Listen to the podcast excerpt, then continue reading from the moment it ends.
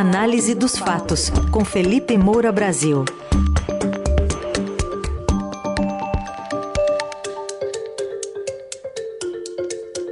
Hoje em destaque a chegada do presidente eleito Lula a Brasília e a velha política também do toma lá, da cá, com gente de olho na chegada do novo presidente, do futuro presidente. Oi, Felipe, bom dia. Salve, salve, Raizen, Carol, equipe da Eldorado FM, melhores ouvintes, sempre um prazer falar com vocês. Bom dia, Felipe. Bom, equipe de transição do próximo governo deve ser anunciada hoje pelo Alckmin.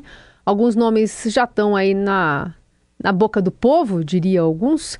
Ontem o deputado eleito Guilherme Boulos anunciou que vai atuar na área de cidades e habitação, outra função que já parece decidida é da futura primeira-dama.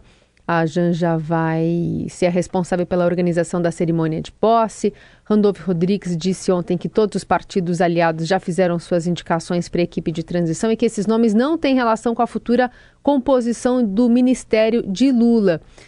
Para possivelmente uma blindagem né, desses nomes que vão vir aí? Pois é, Carol. É, o Lula chega aí a Brasília e me parece que se a gente for simplificar as tensões que existem dentro dessa frente ampla, supostamente democrática, que foi reunida para que ele vencesse a eleição, que servisse né, de ingrediente para pescar ali um eleitorado independente, de centro, que rejeitava Jair Bolsonaro. Eu diria que existe uma turma mais é, do Geraldo Alckmin, inclusive ligada a esses economistas do Plano Real, que vieram apoiar principalmente no segundo turno, Pércio Arida, Edmar Baixa, e outros, né, além do André Lara Rezende, que já apoiava no primeiro turno. Henrique Meirelles também veio nessa leva. E você tem o PT histórico aí, que está aparecendo junto com os seus aliados, as suas velhas linhas auxiliares, como Guilherme Boulos, do PSOL. Há uma pressão ali de, é, no petismo para que o Fernando Haddad ocupe o Ministério da Fazenda. É, isso está sendo ventilado, certamente está sendo monitorado aí pelo Lula em termos de reação é, porque pode não pegar bem, é, já que você tem um lado, o do Alckmin, que é da turma que prega maior responsabilidade fiscal, e você tem esse lado do petismo histórico que gera muita apreensão, principalmente no mercado. Agora, a grande questão no momento é a tramitação dessa PEC da transição. Né? O Lula vai chegar e vai se reunir com os presidentes das casas legislativas, Arthur Lira da Câmara dos Deputados, Rodrigo Pacheco, do Senado Federal, os presidentes é, do Supremo Tribunal Federal, Rosa Weber, e do Tribunal Superior Eleitoral, provavelmente, pelo menos o Randolfo Rodrigues estava dizendo que queria esse encontro, Alexandre de Moraes, né? É, e vai fazer todas as articulações é, que ele está querendo. Ele está querendo justamente passar essa mensagem é, de que aposta na política, de que é o homem conciliador, do diálogo, que está substituindo o modelo de confronto do Jair Bolsonaro é, por esse modelo da, da, das conversas. Né? Aliás, nesses últimos dias, até pela ressaca da campanha, a gente viu uma baixa aí de beligerância, fora pessoal que está bloqueando estrada ainda, enfrentando até a Polícia Rodoviária Federal. É, você tem uma um noticiário mais frio ainda sobre essas é, nomeações, né, com Jair Bolsonaro um tanto mais quietinho, talvez preocupado lá com o futuro dele. Embora os bolsonaristas nas redes sociais continuem apelando aí a teorias conspiratórias, eu até publiquei um artigo ontem Sintra versus urnas, a questão da unanimidade, quem quiser procurar, é, já refutando aí algumas ideias que é, ainda circulam. E me parece que enquanto o bolsonarismo fica ocupado com essas contestações, o Lula vai fechando todos os acordos e pode acabar formando uma base sólida na Câmara dos Deputados e no Senado, ao contrário do que muitos previram aí com um Congresso supostamente mais à direita. Acontece que o centrão geralmente prevalece no Brasil e o centrão é muito suscetível aos escambos, a esse toma lá da cá é, que o Heisen anunciou aí na abertura.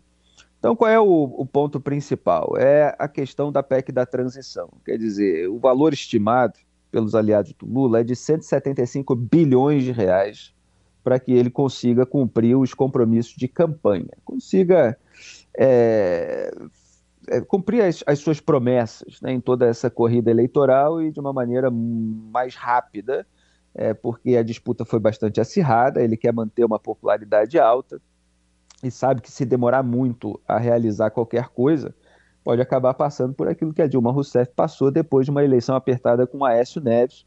E, claro, havia peculiaridades, é, não havia o dinheiro que ela disse que haveria para fazer programas eleitoreiros, e tudo apareceu, aquele vermelho das contas públicas, depois da eleição. Mas é, há alguma similaridade também. Então, esse valor extrapolaria o teto de gastos, né? por isso precisa ser aprovado por uma proposta de emenda à Constituição, que depende é, de 308 votos na Câmara dos Deputados. Daí a necessidade de formar uma base sólida. Então você tem ali, principalmente naquela lista que tem uns 11 itens, o Bolsa Família de 600 reais, lembrando que o que está previsto no orçamento, aprovado ainda no governo Bolsonaro, é um Bolsa Família, um Auxílio Brasil, né? É, porque o Bolsonaro tinha mudado de nome para tentar levar o crédito, agora o PT quer voltar ao velho nome. É de 405 reais, então precisa aumentar aí quase 200 reais é, por família, evidentemente, o que na soma final dá uns 50 bilhões de reais de gastos públicos, já que são dezenas de milhões de famílias. Você tem também a parcela de 150 reais por criança de até 6 anos e o aumento do salário mínimo em 1,4% acima da inflação. Essas são as questões principais que o Lula quer aprovar. Mas ainda tem a recomposição dos orçamentos é, de merenda estudantil, farmácia popular, Minha Casa Minha Vida, creches, obras de, de infraestrutura que precisam ser retomadas, é, tudo isso é, para o que falta dinheiro ali, falta previsão no orçamento, já que o Bolsonaro entregou é, esse orçamento aí para o ano que vem com um rombo de 63,7 bilhões de reais. É, então você precisa aí de toda uma costura, de todo um puxadinho é, para conseguir colocar tudo isso. E aí tem essa discussão aí sobre os meios, né? Mas a PEC da transição, pelo visto, está vencendo. Os outros seriam é, a adoção de um crédito suplementar por meio de medida provisória. É, tem remanejamento do orçamento, é, com a destinação de emendas do relator para é, custear essas políticas sociais. É, tem o pessoal querendo fazer um, um, um, apanhado disso tudo, né, um pouquinho de cada um, mas parece que a PEC da transição é a que está vencendo essa disputa. O Lula só adiou é, para amanhã a entrega desse texto final, porque o Geraldo Alckmin e o Wellington Dias, que é ali o emissário dessa equipe de transição na comissão de orçamento, então, vão ter reuniões também com os presidentes das casas legislativas, com os líderes de bancada, para poder aprovar tudo isso. É, então, assim, o cumprimento de todas essas promessas é, demandam muito dinheiro, né? É, e pode ser que algumas fiquem para depois, é, justamente por não haver dinheiro suficiente nesse momento. Então, o que é mais emergencial é aquilo que atende a população de baixa renda. A mudança na tabela do imposto de renda, por exemplo, que afeta mais a classe média do que os mais pobres, é, pode acabar é, é ficando para depois. E eles têm que fazer tudo isso com o devido cuidado, porque é, tem que evitar a fuga de capital do país, de descontrole das contas públicas, mais inflação, é, juros maiores, o dólar mais caro, todo aquele é, descontrole, aquele descalabro fiscal, inclusive, que é temido por esses economistas do plano real, que são mais liberais do que os petistas históricos e temem que essas flutuações econômicas, que toda essa turbulência acabe derrubando emprego e renda, etc. É, então, tem toda uma articulação aí para saber exatamente qual deve ser a dosagem. E é claro que tem uma necessidade do Lula política é, de não apresentar algo que não é, tenha condições de ser aprovado no Congresso Nacional, que, que seja é, enxugado demais durante a tramitação e soe como uma derrota. É, geralmente no Congresso você apresenta certos projetos com gordura para queimar, aquilo vai sendo amaciado, né, para usar uma expressão que o Paulo Guedes usava ainda na campanha de 2018, e sai algo diferente daquilo que foi proposto. Agora, se você jogar lá em cima também, aquilo pode soar como uma derrota. Então, eles estão buscando ali já apresentar algo é, que seja mais suscetível à aprovação, com uma outra é, pequena mudança, é, para não soar é, como um, um, um, grande estelionato eleitoral ou como um, um chega para lá do Congresso já no Lula no começo do governo dele. Fora isso, você tem a tentativa, é, de acordo com os parlamentares, é, o Centrão conseguiu sugar muito é, é, do Jair Bolsonaro, que internamente era um presidente frágil em razão de diversas investigações, investigações sobre seus familiares, sobre ele próprio, em razão das besteiras que ele acabou fazendo, para dizer o mínimo. É, então precisou dessa compra de apoio parlamentar por meio do orçamento secreto. É, essa distribuição é, de cargos em estatais foi feita também é, de uma maneira avassaladora, é, embora o Bolsonaro tivesse um eleitorado, aí, principalmente o, contando com o apoio dos antipetistas. Mas internamente a turma do Arthur Lira foi é, sugando tudo. E agora o Lula é, vai precisar lidar com, com essa sanha. Né? É, você vê, por exemplo, o Centrão está é, lá com o FNDE, o Fundo Nacional de Desenvolvimento da Educação, né? que é presidido pelo Marcelo Lopes da Ponte, é, que foi assessor do Ciro Nogueira, que é o ministro da Casa Civil do, do Bolsonaro. Então, o FNDE está com PP. É, o Banco do Nordeste está com PL. É aquele que na campanha de 2018 é, o Bolsonaro disse: não, imagina aí se vem o Renan Calheiros pedir o Banco do Nordeste e tal. Se tiver que fazer isso, eu tô fora. Se tiver que fazer o toma lá da cá, eu tô fora. Só não foi o Renan Calheiros, foi o Valdemar da Costa Neto. E aí ele entregou o Banco do Nordeste, traindo as suas promessas eleitorais.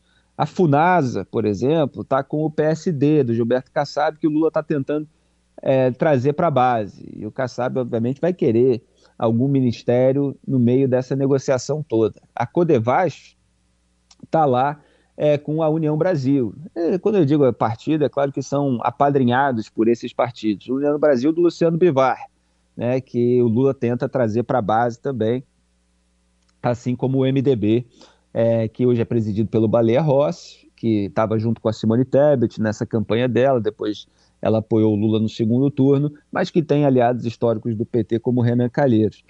É, uhum. O INCRA está com o PL do Valdemar, o, o, o DENOX, né, que é o, é o Departamento Nacional de Obras contra as Secas, está né, tá lá é, com o Avante e com o próprio PP. É, então, assim, você tem uma máquina pública imensa nesse estado inchado, é, com centenas de cargos e bilhões de reais de orçamento.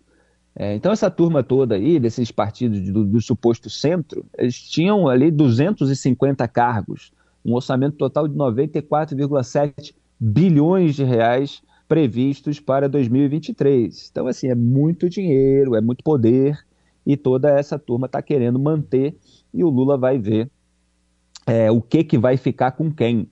Né? Então, repito, para formar a base, com todos esses acordões, ele quer trazer é, muito, ele quer tudo, evidentemente, do MDB, do PSD da União Brasil, e ele tenta trazer pelo menos partes é, do PL, que tem uma divisão interna ali, são 99 é, parlamentares, você tem uns 40 que estão dispostos a negociar com o novo governo, embora haja ali os bolsonaristas raiz, raiz também.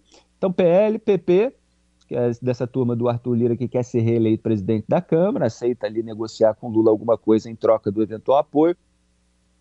PP do Arthur Lira, do Ciro Nogueira, do Ricardo Barros, e o Republicanos, sob a influência sempre do bispo Edir Macedo, que outro dia já acenou ao PT, embora tenha tomado um chega para lá da Glaze, que cobrou dele uma retratação pública, né, em razão é, daquilo que ficava estimulando que fosse dito sobre o partido enquanto apoiava o Jair Bolsonaro, mas é da turma adesista. Então muda o governo, o sujeito está lá aderindo. Então, assim, esse é o, é o cenário básico aí para hoje, para amanhã, uhum. no qual a gente vai vai precisar ficar de olho. E amanhã tem mais, então, com, com o resultado desse cenário. A coluna de hoje fica disponível daqui a pouco no radioeldorado.com.br também nas plataformas de áudio. Felipe, obrigado. Até amanhã. Grande abraço, Raizen, Carol, equipe, melhores ouvintes. Até amanhã. Tchau.